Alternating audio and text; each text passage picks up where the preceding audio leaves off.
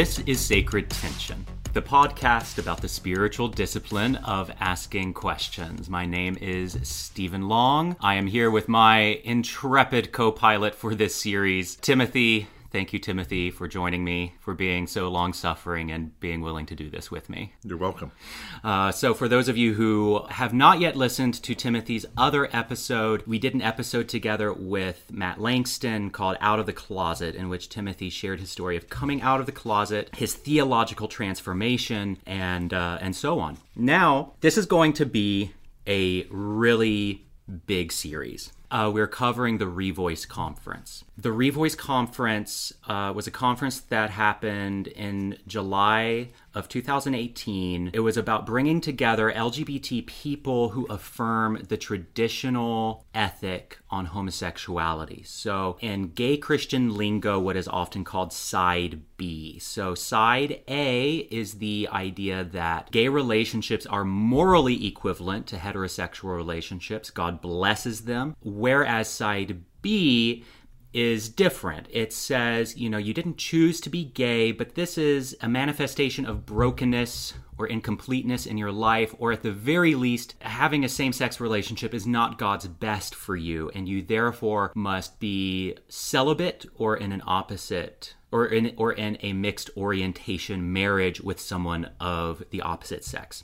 So, we have a lot to talk about here. And um, I, I need to make a few preliminary statements before we get started. Thing the first, I am really concerned about the ideas and theology espoused by Revoice and we'll probably be spending the next several episodes. I don't know how many episodes this will be, but I'll probably be spending the next several episodes discussing that, talking about that. But before we get into that, let me just say the things that I like about Revoice and that I like about this approach to homosexuality. I affirm that celibacy is a valid calling for some people. I absolutely support people in their decision to be celibate. I think that they are perfectly within their right to be celibate, and I w- want to support them if that is the life that they feel is meant for them. And I am grateful that there is a place for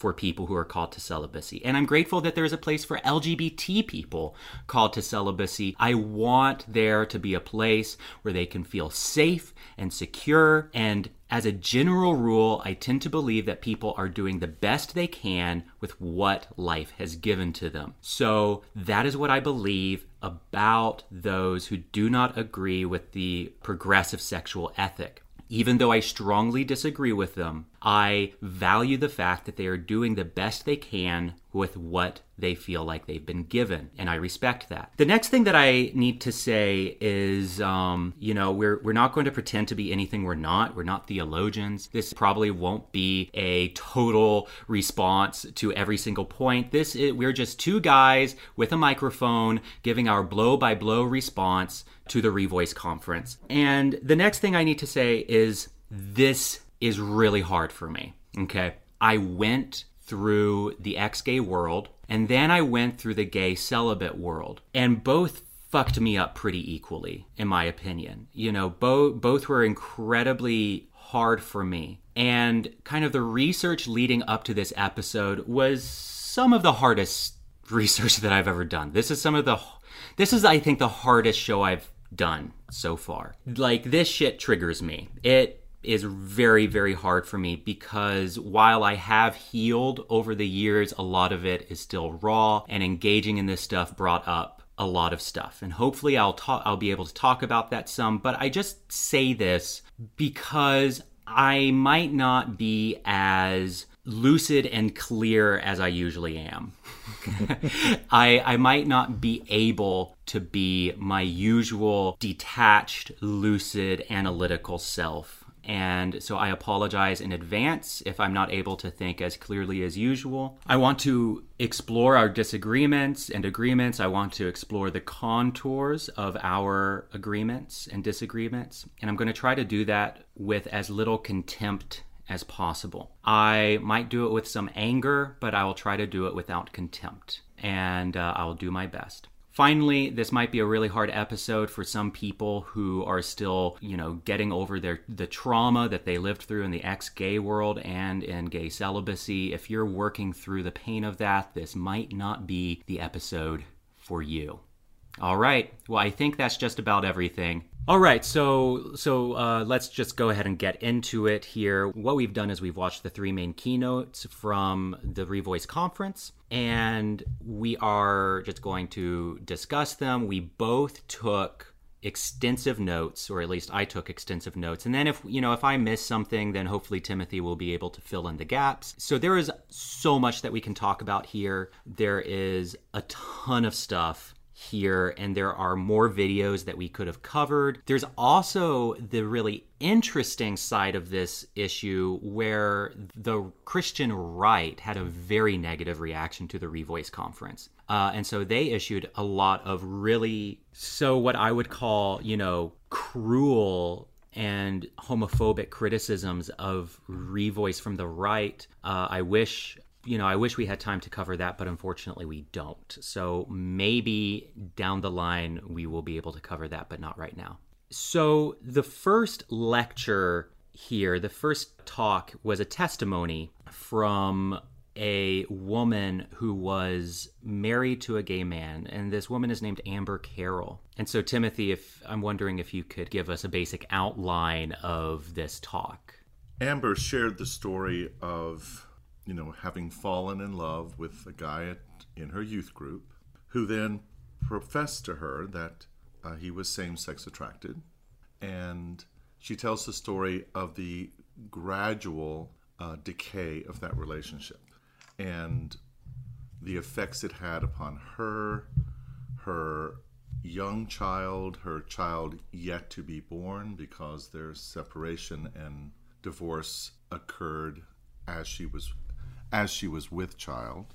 And it's a testimony to the presence of God to sustain her through a difficult time. Yeah.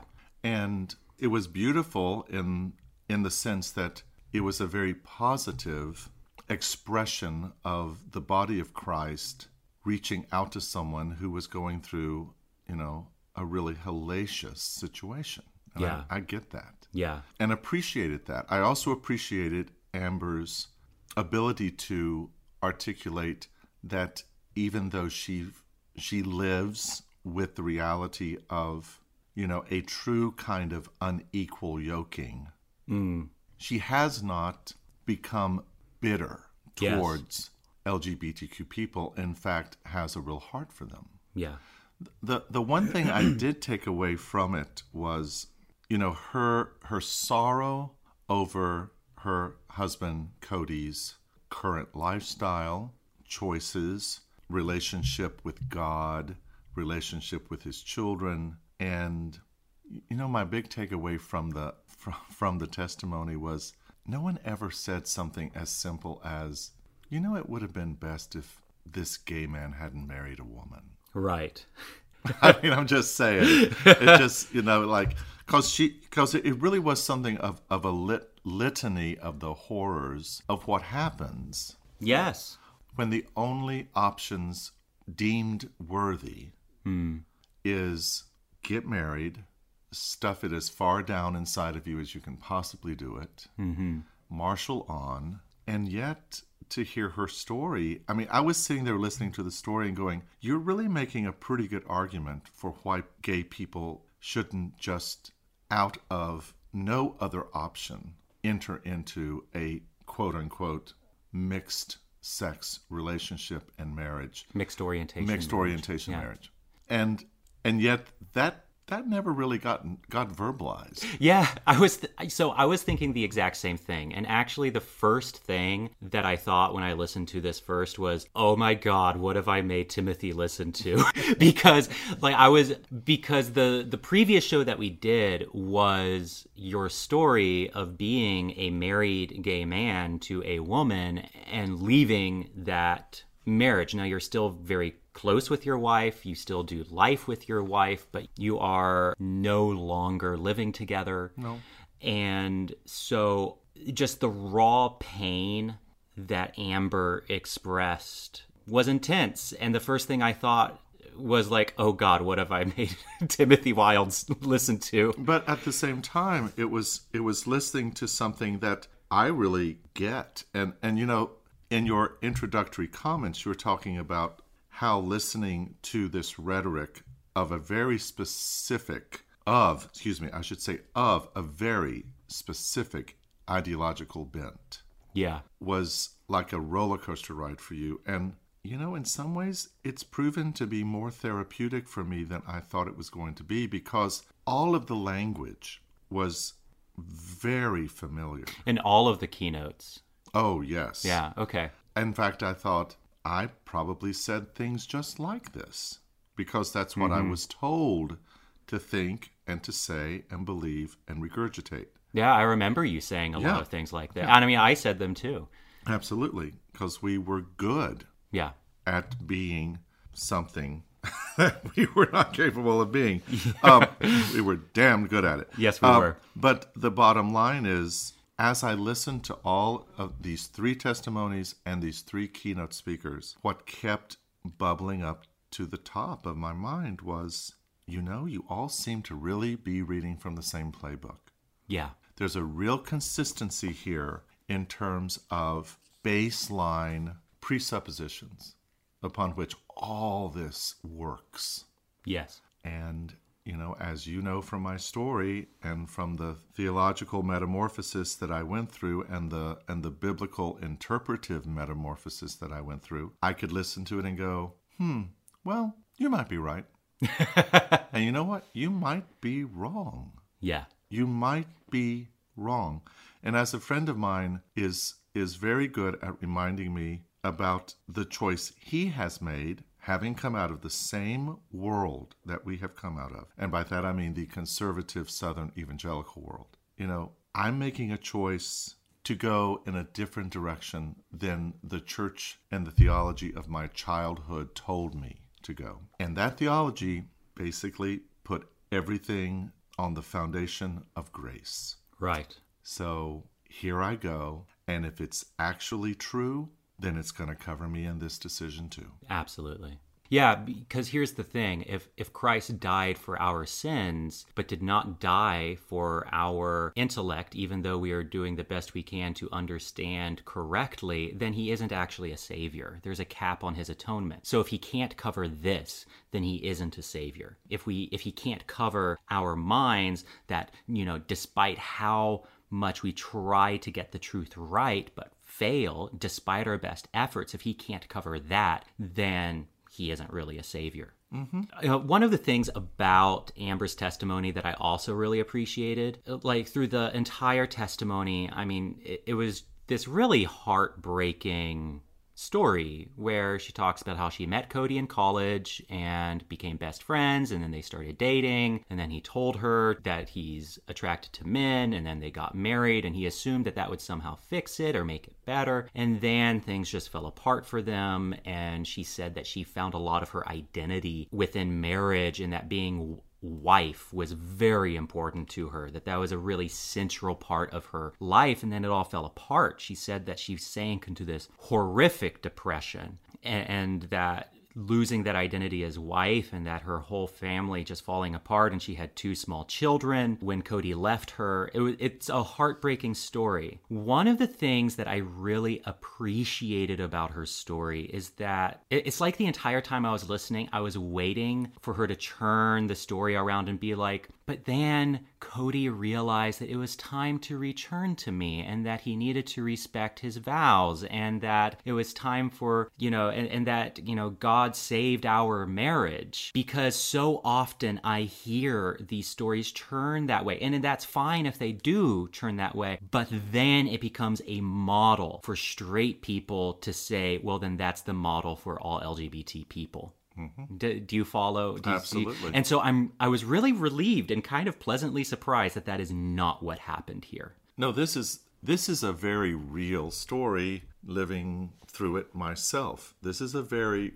real story, and you know, I'm I'm equally empathetic in in terms of you know what the in terms of the picture of Cody's spiritual life and spiritual health that you know Amber relays in her testimony. Because you know I've said this to you many times you know doing what I've done at my advanced age of 58 you know what what is it that that I that I hope to do by telling my story is I hope to help men and women who are same-sex attracted to not leap at what they perceive to be the only, you know, the only approved option for them, which is to look as heterosexual as you can.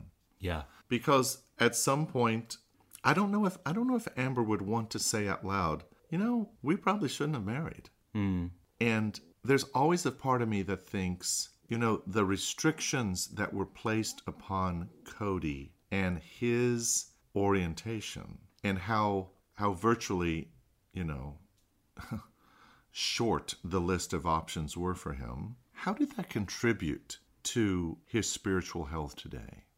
Yeah. I'm really curious to know Cody's story. Like, Yeah. I'm, I'm really, really curious to hear how Cody would tell this story. Absolutely. I definitely recommend everyone go back and listen to the Out of the Closet series because while you aren't Cody at all, and I honestly, I think you treated your family and have been treating your family much better than Cody treated his family. It's it's still kind of the other side. It's still kind of the other perspective on this. I think at some level, the path Cody took is probably more normal. Yeah.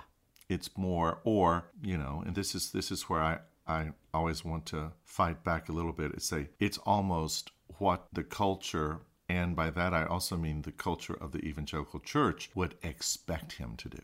Yeah. And so often I'm, I have a hard time separating what's expected and what maybe he would have chosen. That's oftentimes uh, a conundrum to me because I want to say, you know, one, well, let me make this point and then I'll, I'll finish that thought. One of the things that I noticed about all of these testimonies and keynote addresses is that there was no hesitation on the part of any of these speakers to just tell the church just how badly they have dealt with LGBTQ people. Yeah, and I do really appreciate It, that. I mean, it was not. It was not. it was not gloved at all. No. I mean, it was straight to it. And I thought, you go. Thank you. yes. Just lay it out there. Yeah. And taking them to task and lamenting what has happened and begging that you know we might do better in the future. So I really appreciated that. Yeah, I did too. Yeah, and, and you know, one of the things that I do often have to come back to is despite how dangerous uh, I think the traditional sexual ethic is on homosexuality, when it comes to other LGBT people who hold it, we're really 70% together on a lot of stuff. You know, we're all gay, we're all experiencing this marginalization, we're all trying to figure out this life as best we can. And I'm reminded of that when I hear them tell these stories of horrible treatment at the hands of the church. Uh, I think we agree on the what. The what is we want to live a life of flourishing and acceptance. I think we disagree on the how. Oh yeah. And I think the I I think that disagreement is pretty big. I think that that is substantial and and not without you know consequences. But it needs to be said that I think we're seventy percent together on this. That we're we agree on more than we disagree. One of the things that kept floating to the top as I as I listened to all of this is how often I heard the recurring use of the words obedience as obeying the commands of God, the law of God, in order to be blessed. I mean that that kept coming through the the concept of surrender Yeah. the concept of of letting go, of sacrificing. And please don't misunderstand me. I am very orthodox, little o, in my Christian theology. I believe in all of those concepts. But having gone through the metamorphosis that I've gone through, I have to say that that lingo again for me actually started to raise anxiety. I'm so glad you bring that up, and I actually have a lot of notes on that later. Okay, that's yeah, fine. no, I and so that no, that's a huge topic, and and I think that yeah, we'll definitely mm-hmm, return to that. Mm-hmm. There were lots of things that Amber said here that I that I think are good. She said that she has learned and has been called by God to love Cody. Mm-hmm. And and to keep loving him and, and even though she doesn't necessarily agree with his life to to keep loving him. And I thought that was good. I can imagine that it's very painful for her and for Cody. I can imagine that for Cody that feels really conditional. I can imagine for Cody that that is a hurtful love that she loves him but is not able to probably you know embrace his partner fully or you know and all that stuff. And i can imagine i am in that position with a lot of people and it hurts a lot. So i won't say that it is perfect but i will say it's a start. She said one thing here at the very end that i thought was just so powerful. And and so i i just transcribed this from the video because i i think it really sums up kind of the the pain that is at the heart of this story and she says, Let me be very candid with you. The darkness still creeps in a lot. There are days when self harm seems like a good option. There are days when I don't love Cody anymore. I still have a lot of unanswered whys. I still struggle with deep seated anger, rage, towards Cody, the church, and towards God. I am incredibly lonely much of the time. Sometimes God seems totally absent. There are days that I'm tired and weary. I just want to stop and be comfortable. But God continually encourages me to keep running. And she says that God keeps reminding her that He is what makes the suffering bearable. I appreciate her honesty. I also really grieve for the fact that it's necessary. You know, I I know that this is little consolation for her and for Cody. Um, sorry, people, the the fridge just came on. we uh, we are recording in an apartment. Sorry about that. So I grieve for the fact that it is necessary, even though that's probably very little consolation to Amanda Amber. Amber, sorry, to Amber and to Cody. But I wish that we lived in a world where this kind of pain wasn't necessary, where people wouldn't feel obligated to marry someone of the opposite sex. So, Very good point. yeah. I, so I think those are really all my thoughts on on this lecture. Do you have any more thoughts? Well, it it's not related very specifically to you know the marriage between Amber and Cody as unequally yoked in terms of sexual attraction, but it was it was how dominantly she spoke of wanting marriage to be this solution for so much of her insecurity. Yeah. And I'm thinking, well, that's just that's just a perennial problem Yes. in in the world. That's a perennial issue related related to relationships of all types. Hmm. Thinking of relationships as solution, yes. and oftentimes relationship is taking on a challenge, taking on a problem. Oh yeah, you know, and, and I know that we'll. This is kind of getting ahead of ourselves, and I will probably get back to this at some point. But one of the things that I hear so often from people on the traditional ethic is that I took the easy way out for choosing a gay relationship. Let me just clarify right here choosing a monogamous relationship that you are committed to, despite how hard it might become, is not the easy way out. I heard this inferred. I heard a lot of things inferred, but I don't know if it is what they actually meant uh, throughout these talks. And one thing that I heard is I went for a gay relationship because I don't have enough close male friendships. And I don't know if that's what they said, but that's something that I think might have been inferred, or at least I heard it, and we'll cover that later. Another thing that I heard repeatedly come up is this idolatry of marriage and sex. And I think intrinsic within that is this assumption, or at least it's very hard for people not to hear it as intrinsic. I, I think something that is very implicit in that is therefore the gay community is idolatrous of sex and marriage. And that isn't true either. At mm-hmm. least it isn't true for me. I don't believe that John is going to fulfill my each and every need, and he doesn't. Do I still experience loneliness within partnership? Yes, of course I do. Loneliness is part of the human condition, and my partnership is not going to, to fix that. Mm-hmm. However, there is a different there are different kinds of suffering. And I've decided and I've discovered that the suffering, the refining suffering of doing life with another human being with whom you have erotic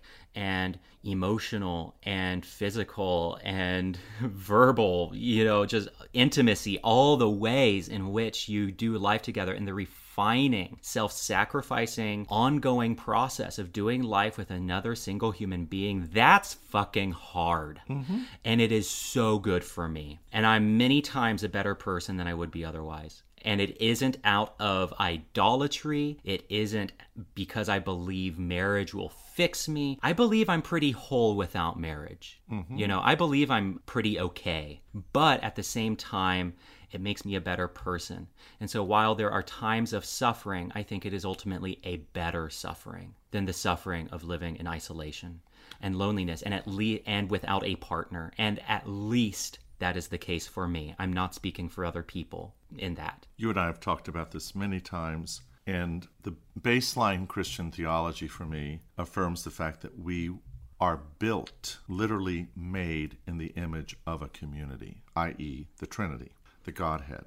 And therefore, the notion that we can be self satisfying and happy alone is not true for most people. Yeah. Not it's, true for most people. it- it's simply it's simply a, a reality of life. Therefore, if you want to be refined in terms of your character, get into a relationship.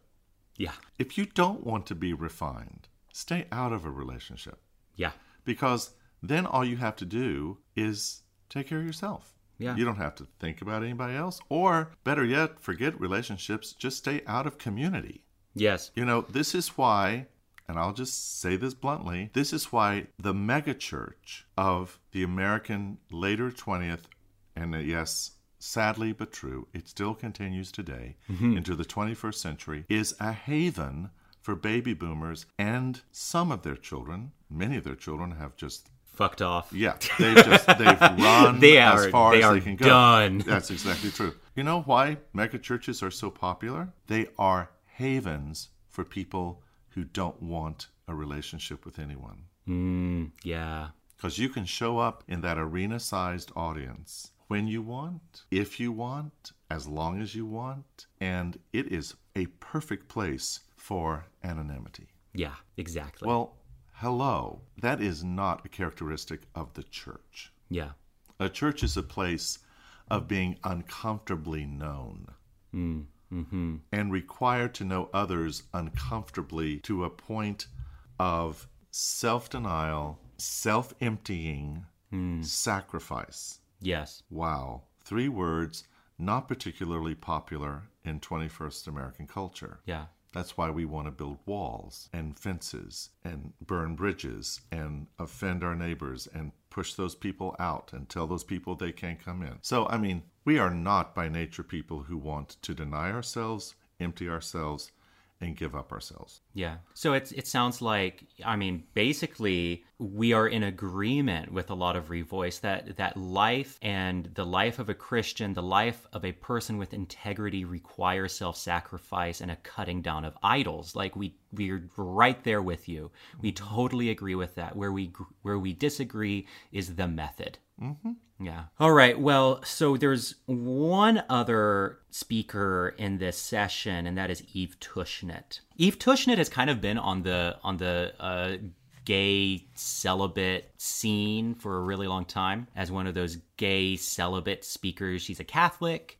And like, and I'd never heard her speak. I, I've read a lot of her writing, but I've never heard her speak. And like, when she came on to the stage, I instantly liked her. Like she's this down to earth hipster Catholic woman and and just really cool. The kind of person I feel like I'd like to share a beer with. Mm-hmm. Yeah, she's really really cool. So she starts by saying that she was not raised Christian. She eventually came to the Catholic faith and she accepted the Catholic Church's teachings on homosexuality. But she says that because she was raised outside of the church, that she didn't have a lot of the shame and self-loathing associated with her sexuality. And so a lot of the baggage that many people raised in the church have regarding their sexuality, she didn't have. And I think the implication here is that because of that, it is easier for her to conform to the traditional sexual ethic because she doesn't have the baggage there. She said that that should horrify us. She said that that should just absolutely horrify us that people outside of the church have less sexual shame than people within the church. And I agree with her, that is absolutely horrifying. And I've heard other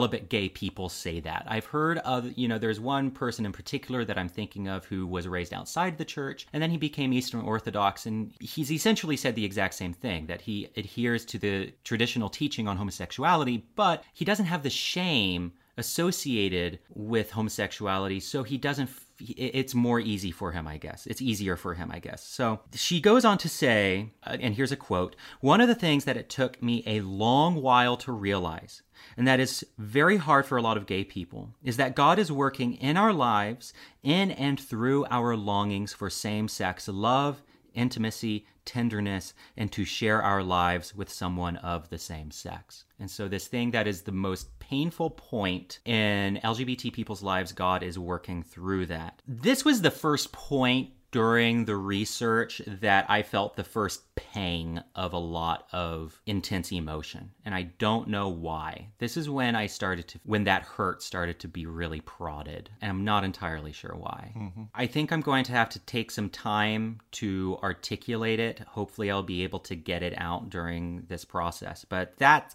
that was the, when she said that, that was the first moment of like a stab and I don't even really know why, and I can't articulate it. But mm-hmm. that's when the when it happened for me. She says that many of the things that gay people believe separate them from the love of God are actually the things that God is working directly through. But she says that there are appropriate and inappropriate ways within Scripture, presented within Scripture, for us to uh, experience intimacy and love with the same sex. And so she says that there are very obvious ways in which the Bible condemns same sex love obvious to her. It isn't obvious to me. It isn't obvious to a lot of people, but it's obvious to her that sexual interaction with people of the same sex is off limits. But then she says uh, that there are patterns within scripture for same sex love that are available to gay people. She points to David and Jonathan and that there is an emotional richness there in David and Jonathan. She talks about Ruth and Naomi, and then she talks about John's relationship with Jesus. Uh, so these are the big three relationships within scripture, same sex relationships that she uses as models for gay people. Okay, I have some thoughts. Proceed. Um, I appreciate the emphasis on friendship. I really do. I think that one of the things that did really help me was the emphasis on friendship and community. And I have carried this with me into my progressive faith. And I've carried that with me into my new faith. I still deeply value friendship and I still deeply value connection. I'm a very interconnected person. So I value that. Here's the thing I often hear people talk about these deep, intimate, rich relationships between the sexes uh, as if gay people don't have them. Mm-hmm. And I don't know if that is what she is saying, but it is what is often said. So I feel the need here to to kind of say I have incredibly deep intimate friendships. You are one of them. Mm-hmm you and I go out to coffee for hours every single week and if we miss a week I feel like there's something missing from my life. Right. Like you you've been you've become like a staple of my life and you're a very very dear friend to me. Matt Langston uh, who comes onto the show sometimes and does the music for the show and host of Eleventy Life. He's one of my very very best friends. I would die for him. Mm-hmm. You know, I dream about him as a best friend. Mm-hmm. He's so great a friend, and I have lots of friends like this. Such great friends that I dream about them, that the love I have for them even creeps into my subconscious when mm-hmm. I sleep.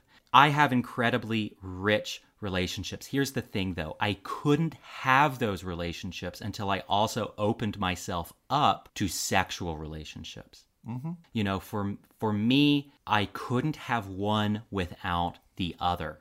And I don't know why that is, but I have a theory that love is an ecosystem. Mm-hmm. I have a theory that love is this interconnected ecosystem and that repression is not a fine instrument, but it is a blunt instrument. And when you try to repress one part or try to shut down one part or block one part of yourself, it's going to block other things as well connectedness, interconnectedness, creativity, spirituality, and so on.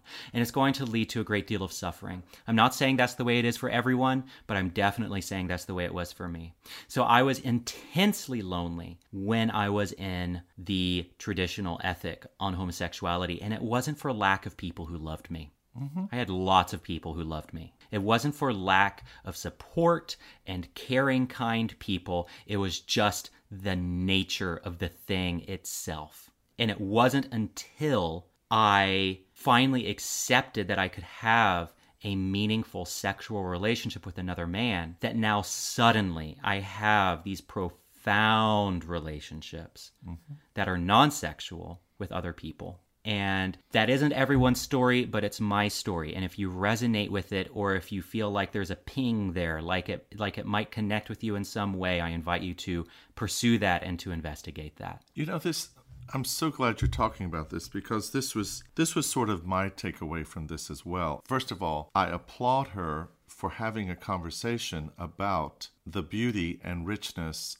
of same-sex relationships, which I think have suffered greatly in the American Christian culture for fear, well, because of so much homophobia Right. for this this great distrust this you know that my child will develop this relationship and you know it'll flower into something and you know and then everything's gone to hell in a handbasket so this kind of isolatory kind of raising of children and you know not wanting them to be too close too familiar i think i think we are a culture that suffers from intense isolation and loneliness. I agree.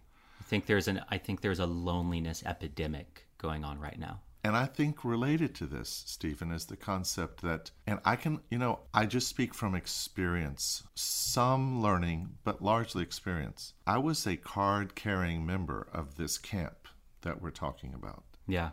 So I know something about what the, you know, what the decoder ring was you wore and what, you know, how, how and the special glasses you looked at things through.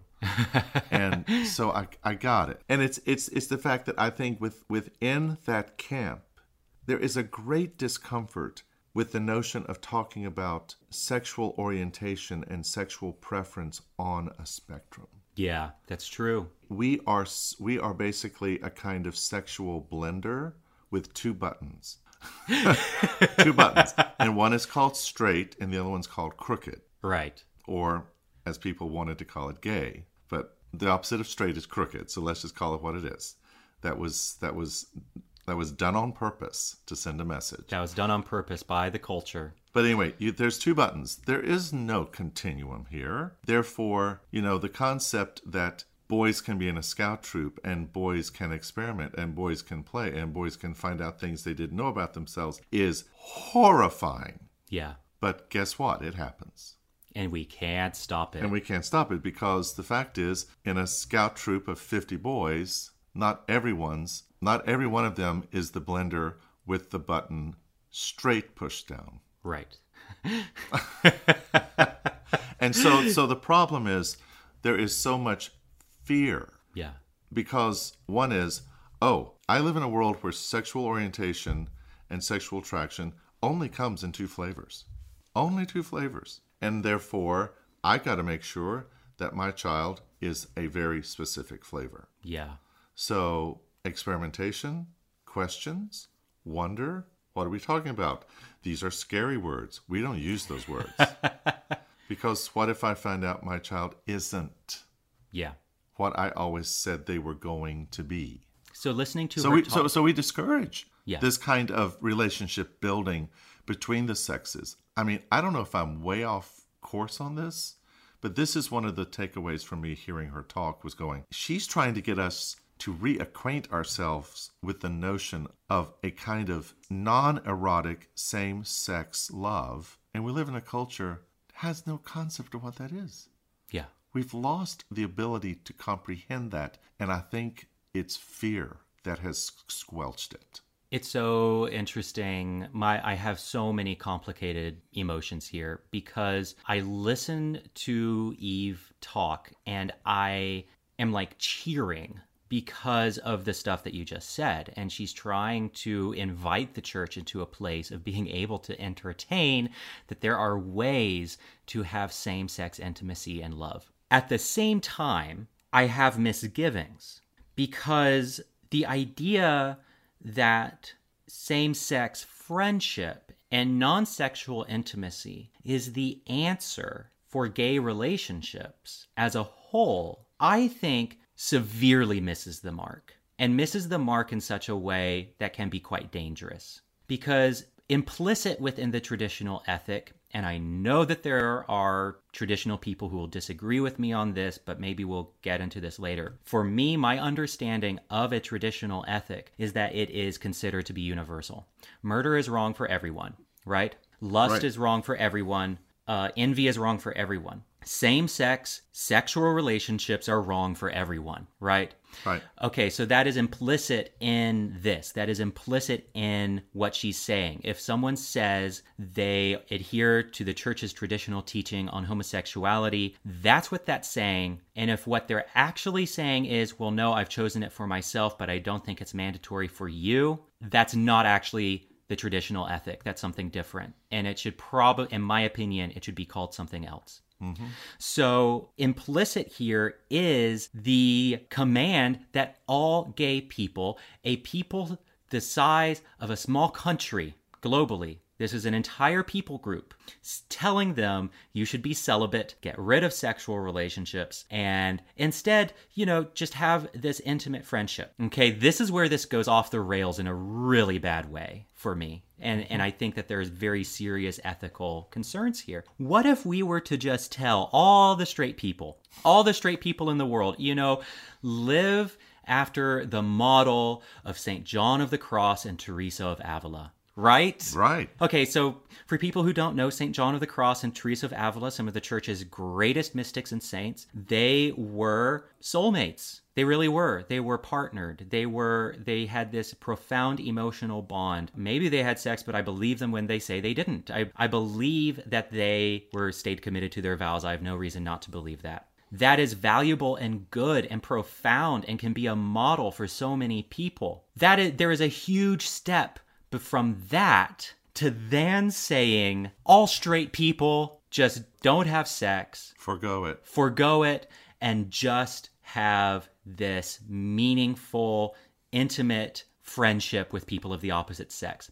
How do you think that would go down? How do you think that will work? It isn't going to work. And this is where I often come up against a wall here. Well, it does. It does also, you know, guarantee the end of the human race. Y- well, there's that too.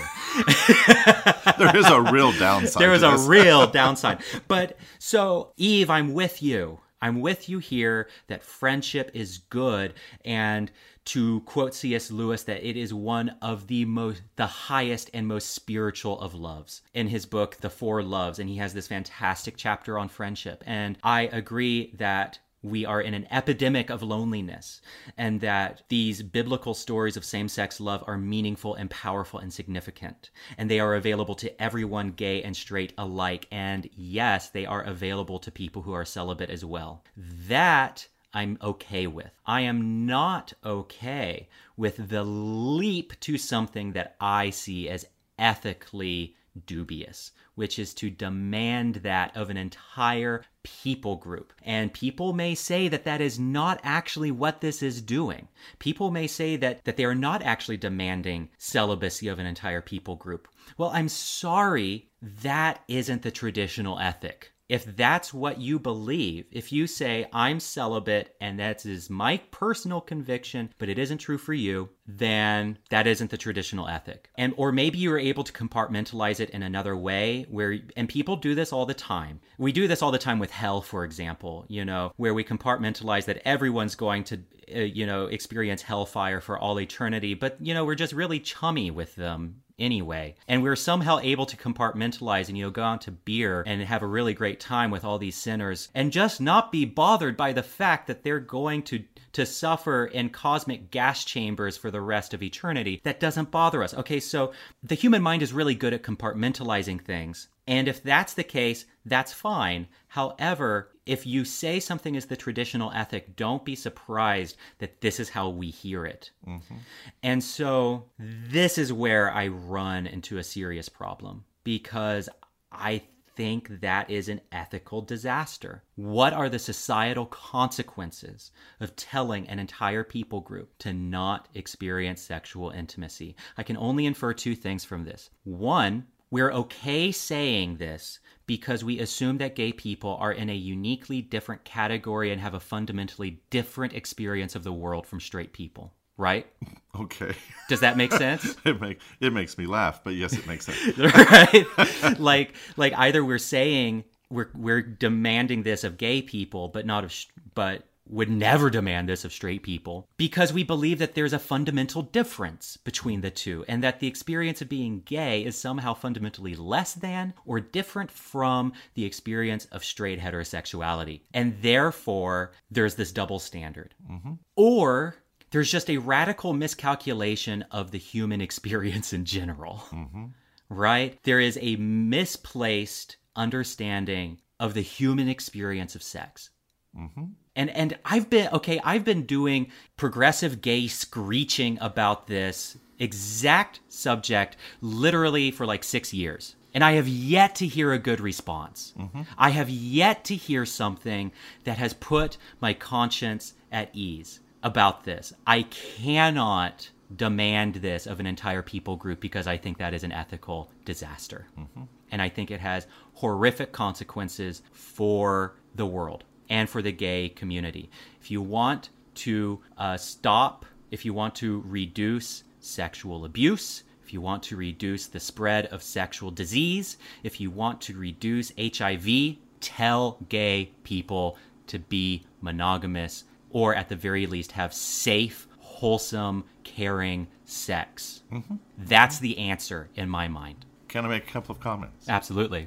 Sorry, people, the fridge No, just turned back on. enough. well, we might we, we might go into another room for the next episode. Well, one one of the things that your comments bring to my mind is, you know, if there is this great divide between the so-called straight and the so-called crooked, then it's almost as if God in his her, it, them, they, whatever pronoun you want to use, design of us because don't you dare try to tell me that I chose this. This is this is how I arrived. Thank you very much. Then I was implanted with a different kind of sexual desire, sexual need, sexual hunger, sexual whatever you want to say. Yeah. And according to this traditional ethic, mine's broken. Mm-hmm. So the crooked people have the broken one, and the straight people have the functioning, healthy one. So therefore, that gives them the right to say that, well, I shouldn't be using a broken or warped or unnatural thing, so you should forego it. Now, I would also like to say this. If that is true, which I do not believe is true, but if that if that were true, I think that reflects quite badly on my God. Yeah. And so you are demeaning his character by saying to me, Here, Stephen, here's your sexual orientation, here's your sexual desire, here's your sexual passion. Sorry, but it came from the factory broken, but I had to put it in anyway. Yeah. And I could turn it off, but I'll just leave it running. and and I hope it goes well for you. By the way, uh, you can't do anything about it, or can you do anything with it? To that point, I had a friend who tried to chemically castrate himself Oh, just because of that. gosh. because he believed that it was fundamentally unacceptable and broken but he is such a he's such an intensely sexual person that he felt like the only way was to take matters into his own hands and get rid of it himself fortunately he did not succeed in that hmm.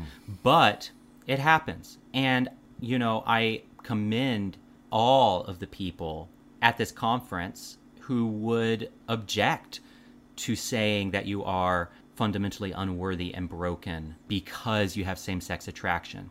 I commend that. What I would encourage you to consider is the possibility that your intentions might not change the messaging here. Mm-hmm. You can't say that one's sexuality is, in the words of the Catholic Church, intrinsically disordered and expect that to not horrifically damage a young person struggling with their sexual orientation. Mm-hmm. You can't expect that to not just deeply hurt and destroy people. And so now and so no matter how much we may say we are all equally loved, we're all equally broken, sorry, that will never be what's communicated, at least in my opinion. You know, this was this was one of the other threads that, that ran through these talks is even though there was this this word of encouragement not to, you know, perpetuate this thought process of, you know, you are damaged, you are you know, loathsome, you are an abomination. You know, I mean there was there was there was there was speech that talked about thinking better of oneself than we have traditionally been allowed to think of ourselves. But at the same time, I still heard a fair amount of language about brokenness and sinfulness and, you know, these desires being broken, these desires being sinful. Yeah. And that felt like a very mixed message to me because basically what you're telling me is that which lives very much in a vibrant way inside of me, this thing that I don't flip it on, it just happens. It's how I am literally wired. Yep. You're you're telling me that you're telling me that one of the basic ingredients of my composition is faulty. Yeah.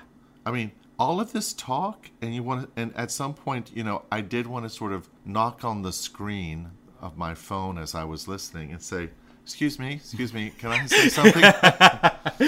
have you, it almost seems like you all have forgotten that we're sexual beings, deeply sexual beings. If I may, if I may say something to that point, every other mammal on this planet, female mammal, goes into heat for a season. And that's the point at which they can have sex. Not human beings. We are evolved to have sex at any time, any day, anywhere, at any time of the year. Human males have genitals on the outside of their body. This is a cooling and heating system for the sperm so that we can have sex anytime, anywhere, any day. Okay? This is so deeply embedded in our species. As the author, I can't remember his name right now, but as the author of Sex at Dawn says, uh, we don't just act like apes, we are apes. we are apes, we are chimps. 1% of DNA is all that separates us from chimps. And when we look at our closest cousins, they are deeply sexual. Mm-hmm. And okay, we are closer to chimps than Indian elephants are to African elephants. Mm-hmm. Mm-hmm. That's extraordinary. So, the point being, we are uniquely sexual in the animal kingdom we are intensely more sexual than just about every other mammal out there. Yeah. Other than maybe the bonobos.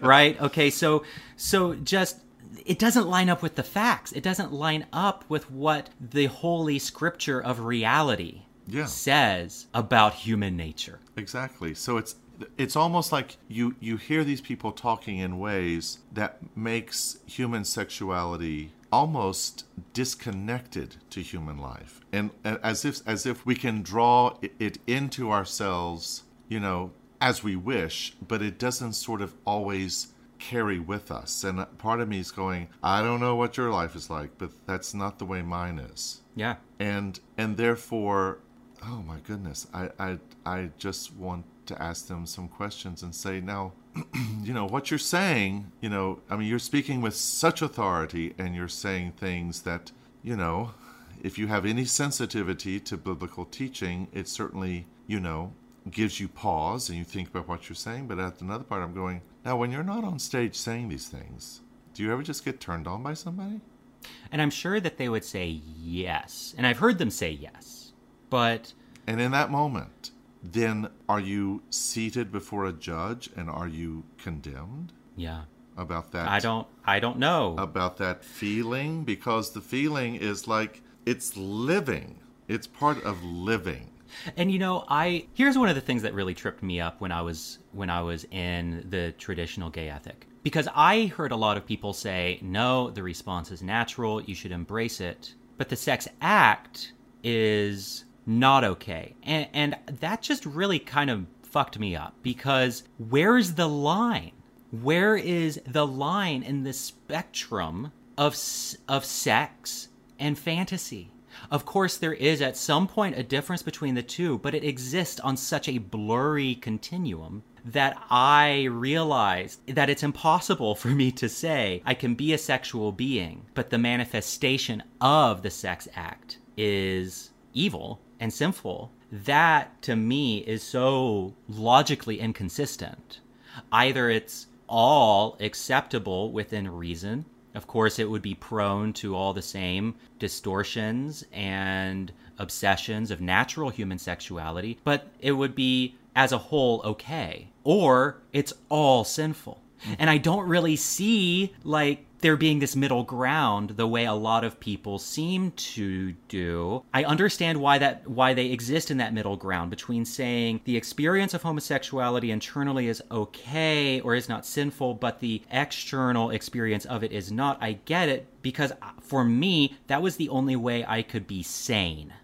For me, that was the only way I could live a sustainable life because I felt like the sexual ethic was this unmovable block. And so I think for me, and I only speak for myself here, I'm not speaking for other people, but for me, I believed this that my orientation and my experience of sexuality was okay, but not the physical manifestation of it. I believed that because that was the only way I could survive. But don't you feel like that's that's a tremendous amount of cognitive intellectual Yeah. gym, gymnastics? Yeah.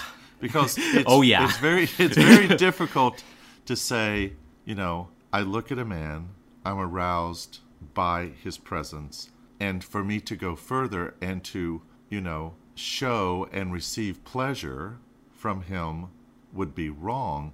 It's very difficult to see sort of the inspiration of something and then the act of something completely disconnected. It, it's so easy for, you know, the sin of that act to bleed into all of those moments of, you know, arousal or or fantasy or whatever it is. And therefore it starts to poison you. And that's exactly what it did to me. I mean, it, it destroyed me. And I think that's one reason why I couldn't have any sustainable relationships with the same sex that Eve Tushnetter is talking about. Because, you know, if my sexual orientation is, if the sex act is okay, or, or, or let me start over. If mm-hmm. the sex act is not okay, if it is sinful in the eyes of God, then why is looking at a man and finding him physically and sexually beautiful and being aroused by that okay? I don't think it can be. I don't think it can be. Either they both go together or not. or not exactly not? and so yeah it it's uh it's complicated and then of course deeply enmeshed in the sexual experience of homosexuality is the deep profound intimacy and attraction to beauty of the same sex and so for me with men i am sexually attracted to them and i've always been deeply sexual i have sex about like once a week and that's just the way it is and that's the way my adult life has been for a long time i I have pretty consistent sex and I go nuts if I don't. And I've been a sexual being pretty much every week since I was a teenager in some way. And but that isn't the only aspect of it for me. Of course not. There's also the fact that I love the extraordinary beauty of men. I love the company of men. I love the sound of a man's voice. I love and and it's all the little subtle things. I love the curvature of his shoulders. I love the the shape of his spine. I love just all of those things, all of those subtleties that come with a gay orientation, right? mm-hmm And profound closeness and friendship and intimacy. That's very special. That can often happen with gay people. However, for me, it is impossible to divorce that, to take that out of the out of sexuality. It's one whole package for me. They're so deeply intertwined, and to tear them apart is simply to do a vivisection. Mm-hmm, mm-hmm. You know, getting back to something you said earlier, which I, I wanted to comment on, it's that it's the concept that it wasn't until you and John found each other and found the relationship you have that you feel that you became available for having close relationships with men, gay or straight. Yes. And I think what that speaks to is the fact that there is a very real and tangible hunger for a fullness or completeness of relationship in your life, which you have found in John, that until that hunger was satiated, it's almost like you were afraid to have relationships, friendship relationships with men because you almost couldn't trust yourself. Exactly. You couldn't trust yourself. Exactly. I have felt that my entire life. And so it's so easy to see parallels of this. If someone has a strong at- attraction towards something, we might even use the word addiction towards something. And I'm, I'm not a specialist in this, so I'm going to say this very carefully because I don't want to get you in trouble. But I But- appreciate that. no, but I, I'm thinking, you know, let's let's say, for example, someone someone who is, you know, has a true hunger for something, but all they're met with is prohibition. Yeah.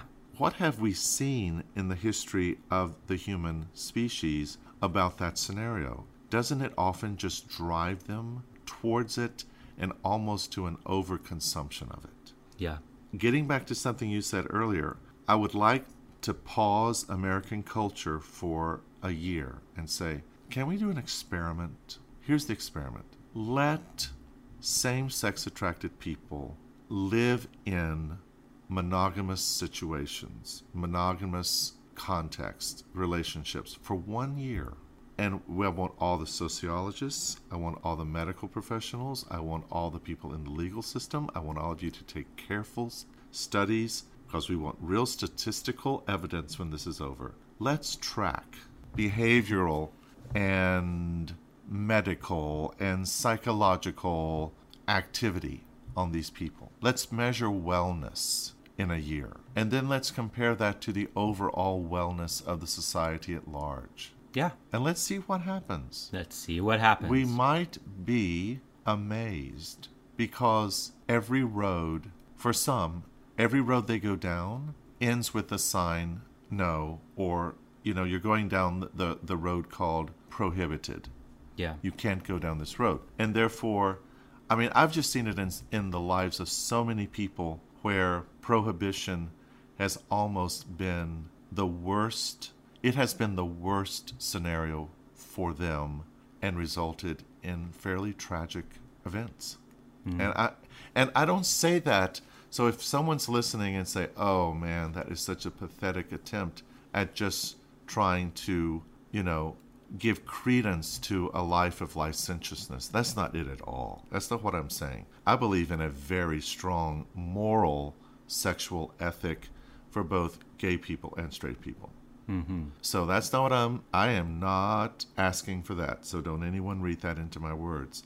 I'm saying let's hold up a really strong biblical sexual ethic before all people and say, for one year, America, we're all going to do this. And let's see what it's going to look like in a year.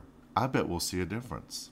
I think that's a great idea. Now we just need to find someone to fund it. We can we can start we Well, can, I'm- we can start sure- submitting grants. Not- I don't know. finding finding grants.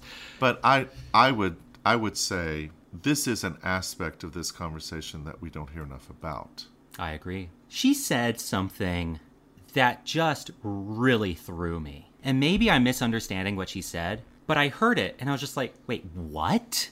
what? And I I went back on the video and listened to it again. I listened to it several times and I was like, I really do not understand what she's saying here. And I kind of need help understanding this and maybe I'm misunderstanding her. But she said that these same-sex friendships these forms of love continue to persist and continue to have consequences after death, unlike marriage. And she said that, and she said because marriage is till death do us part. But in the biblical narrative, you see that after Jonathan's death, there are still commitments that David made to his to his children and so on. The commitment between Ruth and Naomi had profound ramifications in the lineage of Christ. And so the implication being that marriage just ends at death and doesn't have any consequences after death, whereas same sex friendship do.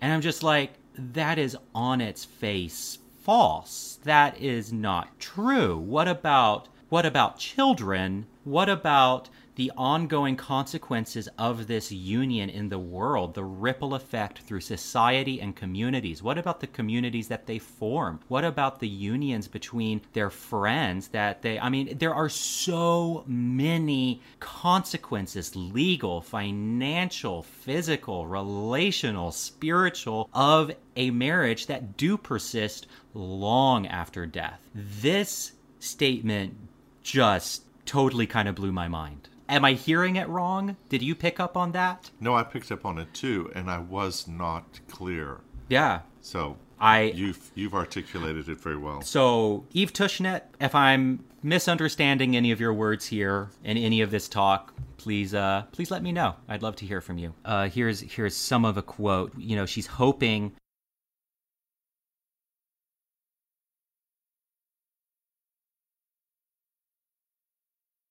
to know that this is someone who loves us better than our parents could, no matter how supportive they are, better than any human being could, better than our best friend, better than our spouse, someone whose love for us is unyielding beyond any possible human love, and someone who knows us and loves us precisely in the areas where we most doubt his love. And then she ends her talk by saying, Lord, I love your commands because I know who you are saying that if we have a right understanding of God, then we will willfully submit ourselves to the traditional ethic. This really infuriated me. On its face, it sounds good. You know, in a lot of ways, it sounds good, and I think in some ways it is tangibly good. This really upset me. Mm-hmm.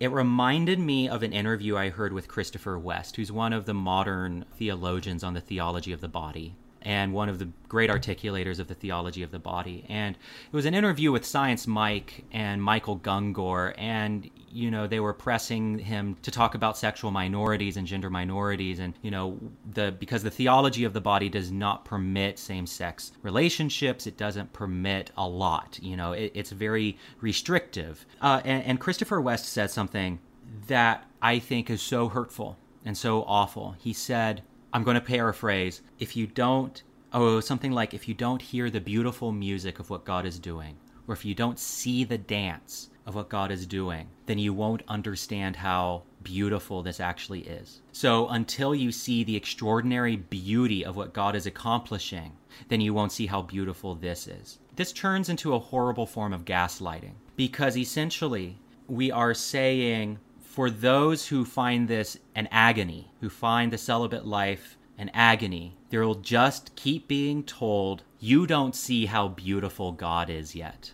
And that is gonna fuck people up. Mm-hmm. It fucked me up a lot. Mm-hmm. I want to end this episode with a quote from the theologian Richard Beck from his blog experimental theology and he he wrote this years ago but i kind of tucked it away because i, I thought it was so profound what I see in this theology is internal consistency.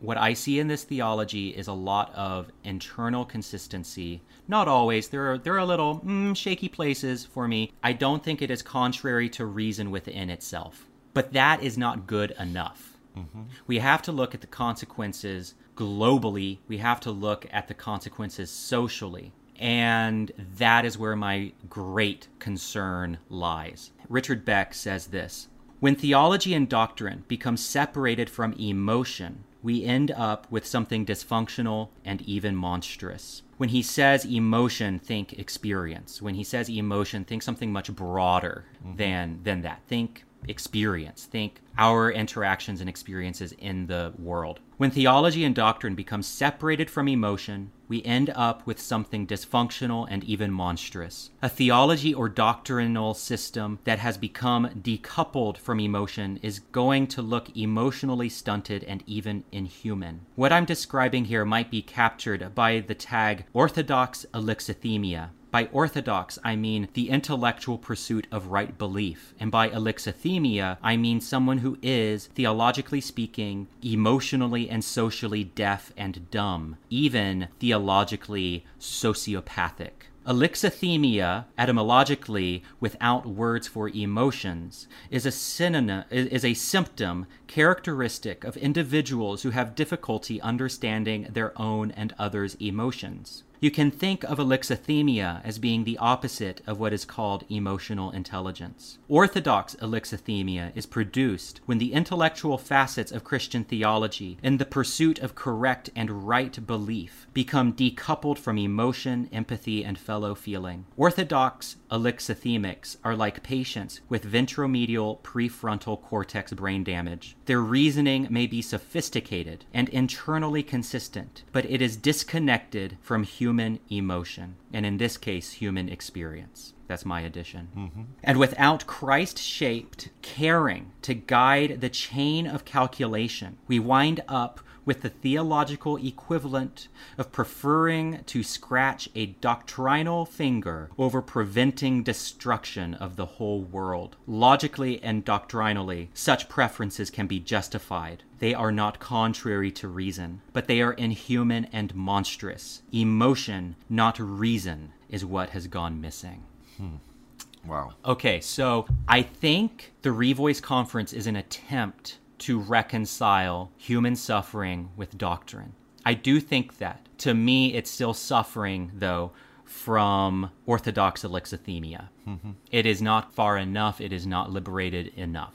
And that is my opinion. It does not take into consideration the profound implications of human suffering, and it has not properly integrated them into a theology that is life giving. And that, I guess, are my thoughts on this talk. Yeah. So we've gone way over for this episode. Uh, so we're going to finish it up here. Thank you so much for listening. I'm so sorry for all the ambient noise. We'll probably try to fix that for the next episode, but I hope you still enjoyed this conversation. I want to invite anyone who disagrees with me to comment, to uh, enter into a dialogue with me. You can find me at sbradfordlong.com. You can reach me there. You can find me on Twitter at Stephen B. Long. And I would love to hear from you. If any of the speakers or leaders from Revoice want to come onto the show and have a conversation and maybe correct some of the things that I have misunderstood, I'm willing to be wrong. I'm willing to admit that I might have heard something that isn't there, and uh, I'm open to hearing what you have to say. So if you want to come onto uh, this show to have a conversation, my table's open. Well, I have to thank my team, Justin Dozier Bryant and Carson Green, for helping to keep me sane. The music is by the Jelly Rocks from the album Bang and Whimper. You can find it on iTunes and Spotify and wherever you listen to music. This show is edited and written by me, Stephen Long, and is mastered by Matt Langston, and it is a production of Rock Candy Media.